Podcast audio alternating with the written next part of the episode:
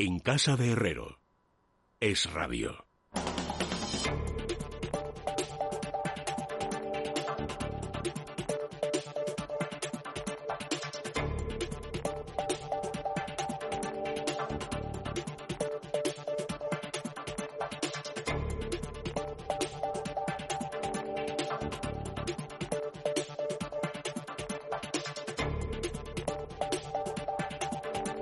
Quedan diez minutos para que sean las diez de la noche, las nueve en las Islas Canarias. Ya estamos en el tiempo del análisis económico con Juan Ramón Rayo. Muy buenas noches, Rayo, ¿qué tal? ¿Qué tal? Buenas noches, ¿cómo estamos? Y con José María Rotellar. Buenas noches, José María, ¿qué tal? Buenas noches. Bueno, tenemos que empezar hablando de, la EPA relativa al, segundo trimestre del año. Mm, todos los periódicos, así empezábamos nosotros hoy en el, programa, insistiendo en la gran destrucción de empleo que, hemos visto en, ese tercer trimestre, eh, donde hemos perdido más de un millón de, empleos y donde además, y así lo llevaban en, Libertad Digital, eh, explicaban que los ERTE y que los inactivos explican ese dopaje, entre comillas, de la EPA del segundo trimestre, ¿no? Por esa cantidad de personas también que se han acogido efectivamente a los expedientes de regulación temporal de empleo, que no cuentan como, como parados y que no sabemos qué va a pasar con ellos, cuántos van a recuperar su trabajo a la, a la vuelta. Pero no sé, de todo lo que hemos conocido hoy, ¿qué es lo que más os llama la atención? Bueno, lo que llama la atención es que estamos ante una muy fuerte destrucción de actividad laboral. Es verdad que lo que lo que comentabas que las estadísticas que más habitualmente solemos utilizar para medir esta destrucción de actividad laboral, pues mm, no recogen o no nos permiten aproximarla en este caso. El número de ocupados está viciado por los ERTE, porque los trabajadores que están incluidos en un ERTE no figuran como desocupados no figuran como personas que, que han perdido su ocupación, tienen la relación laboral suspendida, pero mantienen esa relación laboral y por tanto no aparecen en las estadísticas como tal. Y luego, en cuanto al número de parados, efectivamente, aunque ha habido una destrucción de un millón de ocupados, sin contar los trabajadores en ERTE, como ese millón de ocupados los ha considerado inactivos, en el sentido de que eran personas que, aunque no tienen empleo, estaban buscándolo activamente porque durante la hibernación económica no lo podían encontrar, pues no han engrosado la definición oficial de parado y por consiguiente la tasa de paro tampoco ha aumentado. Entonces esas dos mediciones no nos sirven en este caso para entender, para comprender la magnitud real de, la destrucción de empleo que hemos vivido. Aún así sí hay mediciones alternativas, ¿no? Eh, algunos economistas han estimado eh, cuál sería la tasa de paro si la definiéramos como en la definición más, más amplia, más generosa de, de Estados Unidos y añadiéramos a los trabajadores en ERTE y tendríamos una tasa de paro cercana al 40% de la población activa. Pero bueno, sí que tenemos en, en la EPA un dato que creo que aproxima relativamente bien la magnitud de la destrucción de actividad laboral eh, y es la caída en el número de horas trabajadas la caída en el número de horas trabajadas en el segundo trimestre de este año en relación con el segundo del año anterior, por, evitar eh, pues fluctuaciones o cambios estacionales, es de casi el 27%. Es decir, un 27% de la actividad laboral de este país ha desaparecido, se ha destruido. Y ese es un dato que creo que nos aproxima, más o menos, cuál va a ser la destrucción de actividad en términos de PIB que vamos a presenciar o que hemos presenciado en el segundo trimestre y que conoceremos en los próximos días. Sí, efectivamente el propio Instituto, Instituto, Nacional de Estadística reconoce en su nota que hay muchas, muchos elementos que distorsionan el propio, el propio dato. Lo más significativo es que obviamente la destrucción de empleo es intensa, un millón setenta y cuatro mil en el trimestre un millón casi doscientos mil en el en tasa interanual en, eh, comparado con el segundo trimestre del año anterior, pero no se nota tanto el número de parados porque efectivamente se dan dos circunstancias. La primera que los sujetos a ERTE efectivamente no están no están considerados metodológicamente como parados porque se mantiene esa relación laboral aunque esté suspendida. Y en segundo lugar porque un millón sesenta y dos mil personas que sí que perdieron su que, sí que perdieron su empleo no están registradas como como como parados porque obviamente la EPA considera que tienes que estar buscando activamente eh, empleo y al darse el encierro decretado por el estado de alarma no podían estar haciéndolo. Bueno, en cualquier caso, eh, sí que efectivamente, en cuanto al número de las trabajadas, lo que nos deja es que el Instituto Nacional de Estadística estima que solo trabajaron en ese, en ese segundo trimestre, eh, solo tuvieron, eh, estuvieron ocupados en términos, en términos SEPA 13.901.000 personas. Haciendo la cuenta por el lado de, la ocupación o haciendo la cuenta por el lado del desempleo, si a los 3.368.000 parados le sumamos el 1.062.000 que no está considerado como parados, pero que realmente son parados, y le sumamos los 4.702.000 personas que, eh, que, no, que, no tienen tampoco ocupación, que no trabajaron eh, la semana previa a la elaboración de la encuesta, eh, obtenemos que efectivamente eh, podríamos estar hablando de una tasa de paro del 39,66% en ese, en, ese, en ese rango, ¿no? tal y como también mencioné hace un momento Juan Ramón de ese, de ese 40%, es decir, casi 4 de cada 10 eh, personas no trabajaron en ese segundo trimestre. ¿Se va a quedar ahí? No, obviamente se van a recuperar, eh, digamos, van a recobrarse, eh, van a reincorporarse muchas personas que ahora mismo estaban, están sujetos a ERTE y que, y que se están y que se están reincorporando. Ahora bien, también es cierto que hay empresas que han reabierto y algunas desgraciadamente no están aguantando por la caída de ingresos y la acumulación de gastos y están volviendo a cerrar y no sabemos tampoco, según se gestione toda la crisis, cuántas van a aguantar. Cuando termine el mes de octubre, posiblemente estaremos en condiciones de ver la magnitud del, del desastre y saber cómo obtener una idea más clara de cómo va a ser la intensidad de la caída y la posibilidad de la, de la recuperación. Pero mientras no se tomen las medidas eh, adecuadas para, para reabrir del todo cuanto antes la economía y dejar de, de generar esa incertidumbre por no haber adoptado esas medidas, vamos a encontrarnos en una situación muy inestable y esa inestabilidad, esa incertidumbre, esa falta de, garantías para los agentes económicos lo que va a hacer es que va a retraer inversiones, va a retraer, consumo y por tanto va a caer más la actividad o se va a tardar más en recuperar. De esa manera, de todos los ERTES que tenemos, ¿qué, qué podemos decir? Que se puede incrementar a lo mejor el, el, desempleo pues puede ser fácilmente cerca de un millón de personas más y está rondando esos cinco millones de puestos de trabajo. Por tanto, la situación es eh, muy delicada y lo que hace falta es adoptar medidas que permitan eh, que la actividad económica pueda eh, recuperar su actividad y desde luego generar esa eh, eliminar esa descoordinación esa incertidumbre que hay ahora y que está haciendo un flaco favor a la economía. ¿Qué creéis que va a hacer el gobierno de, de Pedro Sánchez para conseguir incentivar y dar ese empujón al, al sector del empleo? Eh, básicamente nada. bueno, eh, meter meter dinero especialmente dinero procedente de Europa para intentar reinflar el gasto. Lo que pasa es que yo creo que esa es una, es una solución muy a corto plazo, es un parche, es una forma de, de impulsar la creación de empleo de manera no sostenible, porque en cuanto se acabe ese dinero, se acabará la sostenibilidad del empleo generado. Pero creo que la forma en la que Sánchez tendría que intentar eh, recuperar, revigorizar la creación de empleo es otra, y es básicamente gestionando bien la pandemia. Eh, regresando un poco a lo que planteaba José María, de que bueno ya veremos cuántos de estos trabajadores despedidos eh, se reincorporan a sus puestos de trabajo, recuperan sus puestos de trabajo en los próximos trimestres, es evidente que, que si la reactivación económica continúa, pues muchos trabajadores saldrán del ERTE. De hecho, sabemos, eh, este dato ya lo tenemos, que entre el peor momento del estado de alarma el 29 de abril, cuando había más de 3 millones, 3,07 millones de trabajadores en un ERTE, al 9 de julio, el último dato que hemos manejado, pues hemos pasado de 3,07 millones a 1,2 eh, millones, es decir, que el 60% de los trabajadores en ERTE ya lo habían abandonado. Eh, ahora bien, aunque veamos una reactivación económica y una reactivación en la creación de empleo en los próximos dos trimestres, también tengamos en cuenta que esa reactivación está siendo muy desigual. Hay sectores,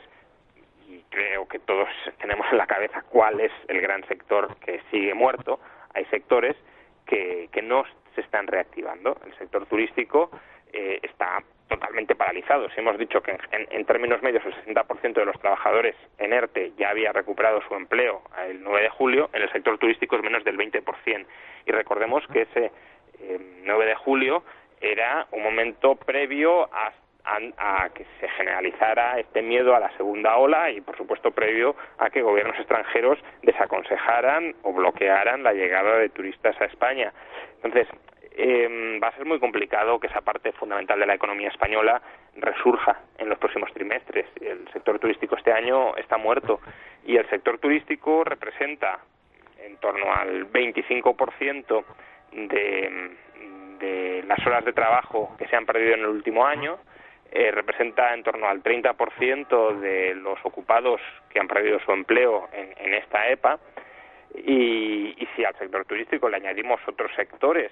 que, bueno, no dependen solo del turismo, pero que sí que están muy vinculados al turismo, como puede ser el transporte, el ocio y el entretenimiento, incluso el comercio minorista, nos vamos a porcentajes de en torno al 50% de la caída de horas trabajadas o de la destrucción de empleo que están vinculados a ese sector. Entonces, esa parte no se va a recuperar, la mitad de lo que se ha perdido, pues a lo mejor se puede llegar a recuperar, la mitad de las horas de trabajo que han caído se puede llegar a recuperar, pero la otra mitad no se va a recuperar ni mucho menos íntegramente. Y, y claro, una caída casi estructural del 13, del 10% de las horas de trabajo y del PIB, pues es una tragedia económica de primera magnitud y por eso hasta que no haya una gestión adecuada de la pandemia que permita que las personas vuelvan a interactuar en sus centros de trabajo y en su consumo social con garantías, con seguridad, con tranquilidad, eh, tengamos estado de alarma o no lo tengamos, tengamos medidas de restricción y de distanciamiento social o no las tengamos, no volveremos a la normalidad económica y no volveremos al empleo y al PIB que teníamos antes de la crisis. Por eso hay que poner las, las bases para, para que se pueda recuperar cuanto antes y es imprescindible que el gobierno impulse, dirige, dirija y coordine un, una realización masiva de test como hemos venido insistiendo eh, día tras día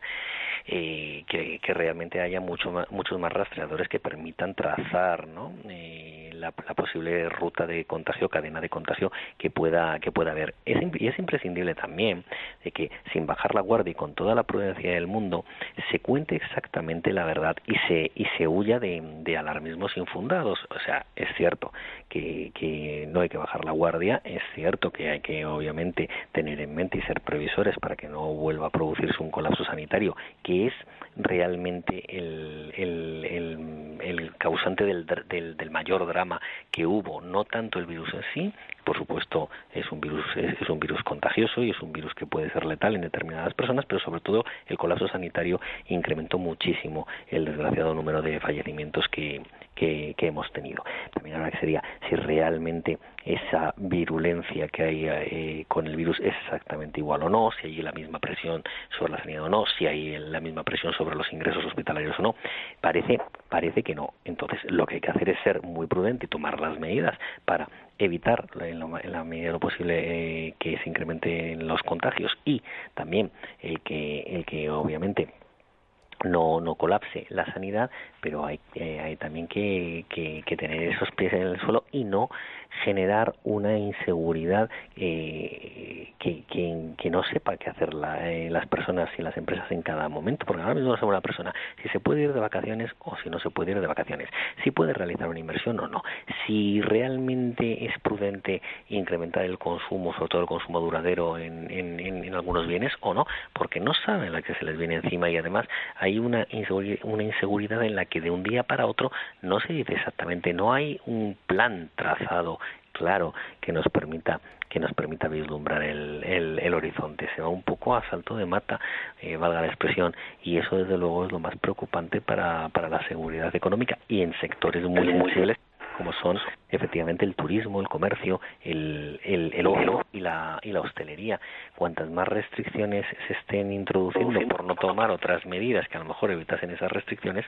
va a suponer desde luego un, un impacto muy negativo en estos sectores y pueden tardar mucho en recuperarse porque además son sectores que si, se, si, si la población eh, tiene muchísima desconfianza ya hacia ellos en un momento dado por todas estas circunstancias, levantar cabeza va a costar mucho tiempo y eso en términos de actividad económica y empleo puede ser muy grave. Bueno, si hablamos del turismo, por lo que estabais comentando, eh, al veto del Reino Unido de Boris Johnson que conocimos este fin de semana, aunque el gobierno insista desde las últimas horas en que ellos iban a intentar seguir negociando con el gobierno británico para hacerles cambiar de, opinión, eh, hoy mismo hemos visto que desde el Reino Unido eh, su embajador en España dice que no vamos a cambiar de opinión, o sea que es lo que hay y, y que la cuarentena no se va a levantar hasta que sea seguro hacerlo a un destino como nuestro país. Eh, Alemania también ha desaconsejado a sus ciudadanos que viajen a,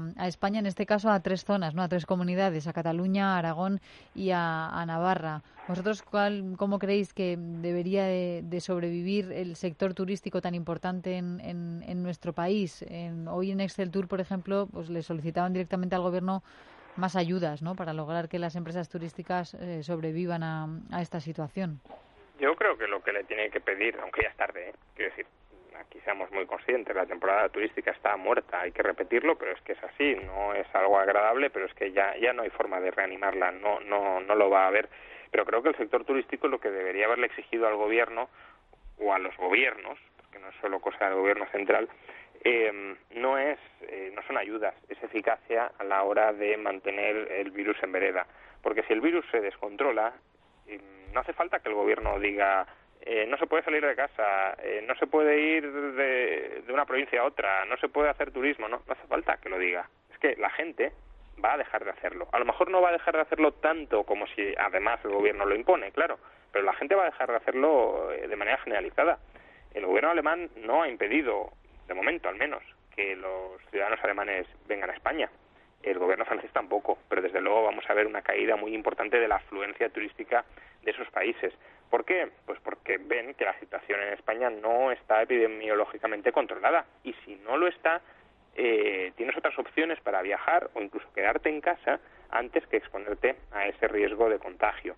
Y el riesgo de contagio, y aquí discrepo un poco con lo que ha dicho antes eh, José María, no es solo que colapsen los hospitales, es un riesgo, desde luego, muy importante, pero que de alguna manera pone de manifiesto que, que, ya la, la, epidemia está completamente fuera de control y que ya incluso eh, las vías de tratamiento último más importantes no, dan abasto. Pero eh, el virus también es incapacitante personalmente, o puede serlo, ¿eh? obviamente para el personal asintomático no, pero para el trabajador sintomático, no hace falta que llegue al hospital, es incapacitante para ir a trabajar durante dos semanas como poco, porque además, eh, incluso aunque sea sintomático, es, debería ser incapacitante si se lo localiza, eh, porque tiene que estar confinado y dejar de, contagiar a otros, ¿no? Entonces, eh, estar contagiado provoca que no puedas ni producir ni consumir. Y además, el hecho de que no sepas si una persona está contagiada o no provoca miedo lógico y fundado, porque no solo eres tú, sino que son los tuyos, los que están cerca de ti, que si tú te contagias también los contagias a ellos, eh, o los puedes contagiar a ellos. Entonces, ese miedo fundado también lo genera a la hora de reducir tu oferta laboral y de reducir sobre todo tu consumo social. Y mientras esté el pánico, y creo que es un pánico en gran medida fundamentado, em, inserto en la sociedad porque las autoridades no sean capaces de garantizar que la inmensa mayoría de la población no está contagiada, que si hay algún contagio se detecta muy rápidamente, se aísla y que por tanto la mayor parte de las interacciones sociales son seguras y que no hay que tener miedo por relacionarse con otros, con mascarillas, por supuesto, eh, pues no, no vamos a levantar cabeza de ninguna manera, ni, ni van a dejar otros que la levantemos, porque aunque dentro del país, digamos, nos importa muy poco, vale, ya, pero a lo mejor a otros ciudadanos extranjeros sí les importa y por tanto el turismo, que es pilar de nuestra economía, eh, pues no, no, va, no va a sobrevivir, desde luego, a, esta temporada turística.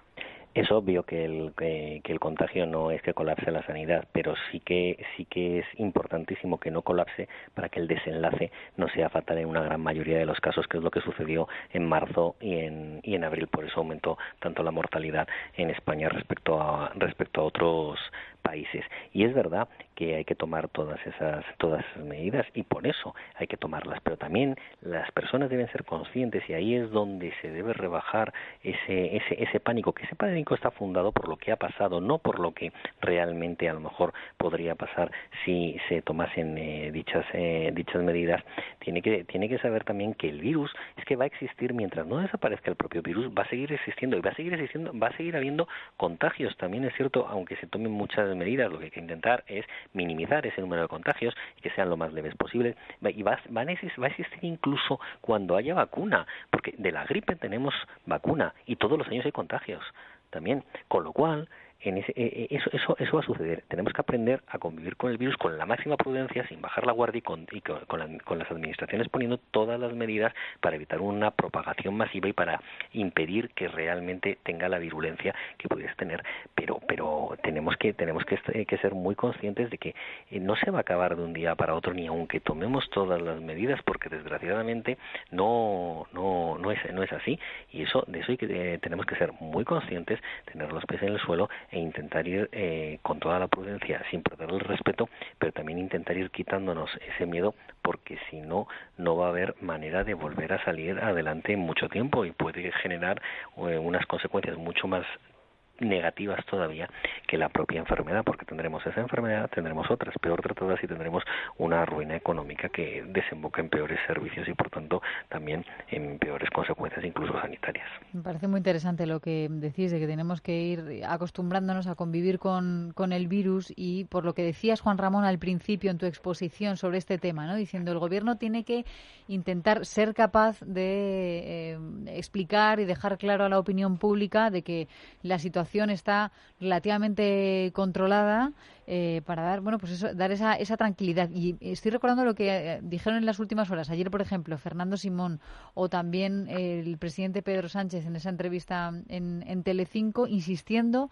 en los asintomáticos, ¿no? Que yo creo que esto es algo que, nos da miedo a muchos, ¿no? Si, tú no tienes síntomas, pues normal que vayas propagando por ahí el, el virus, ¿no? Y que por eso vayas desconfiando de, de, de, todo el mundo, de la gente que tiene más relaciones sociales que otros. Pero insistían, el 60% de los casos detectados que vamos conociendo cada día son de personas asintomáticas. Y es una manera de, eh, así lo veo yo, el gobierno de intentar enviar un, mensaje no tan tranquilizador como el que tú hacías referencia, Rayo, pero sí como diciendo esto demuestra que nosotros estamos trabajando bien, que estamos controlando, que estamos realizando pruebas PCR y que estamos intentando localizar a todos los contactos de esos asintomáticos que si no los llegamos a contactar, no llegamos a contactar con ellos ni, ni damos con su positivo, eh, puesto que no eh, bueno, demuestran que tener ningún síntoma, pues esto sería imposible. Sería la situación de hace tres meses. Me da la sensación de que el gobierno todavía ese mensaje, aunque ya nos lo está dejando entrever, todavía no llega a ser tan clarificador.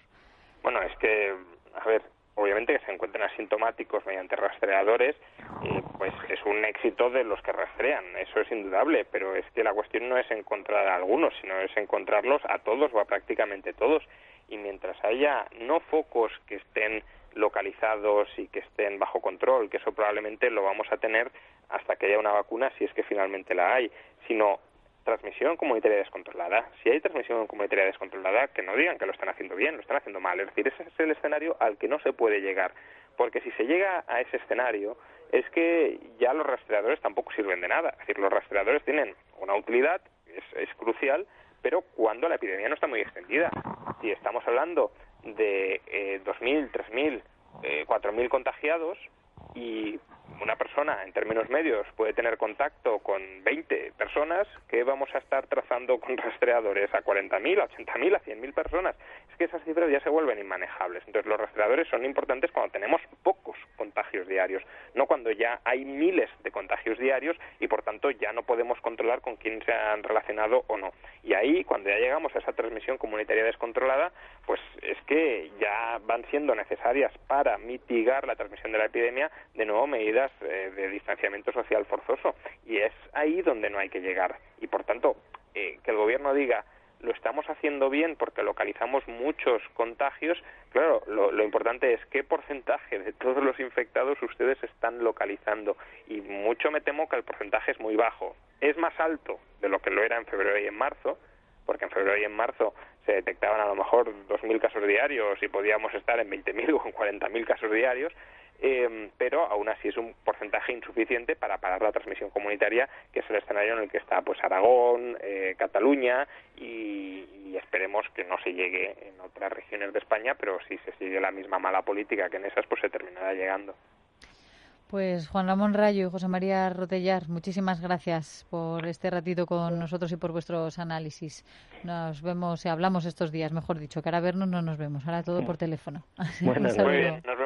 el lunes. Bueno, eso sí, eso sí, os vais a ir con una buena recomendación, que es la que hacemos todos los días, y no solamente se lo decimos a, Rayo y a Rotellar, sino también a todos nuestros oyentes, para estar tranquilos, Carmen. Eso es, Leticia Cal Plus, que es un complemento a base de dos aminoácidos esenciales, que contiene también vitamina B3 y B6, que ya saben que contribuye al buen funcionamiento del sistema nervioso y también a mantener las funciones cognitivas. Consulte a su farmacéutico o dietista en parafarmacias del corte inglés o en parafarmaciamundonatural.es. Mundo Natural.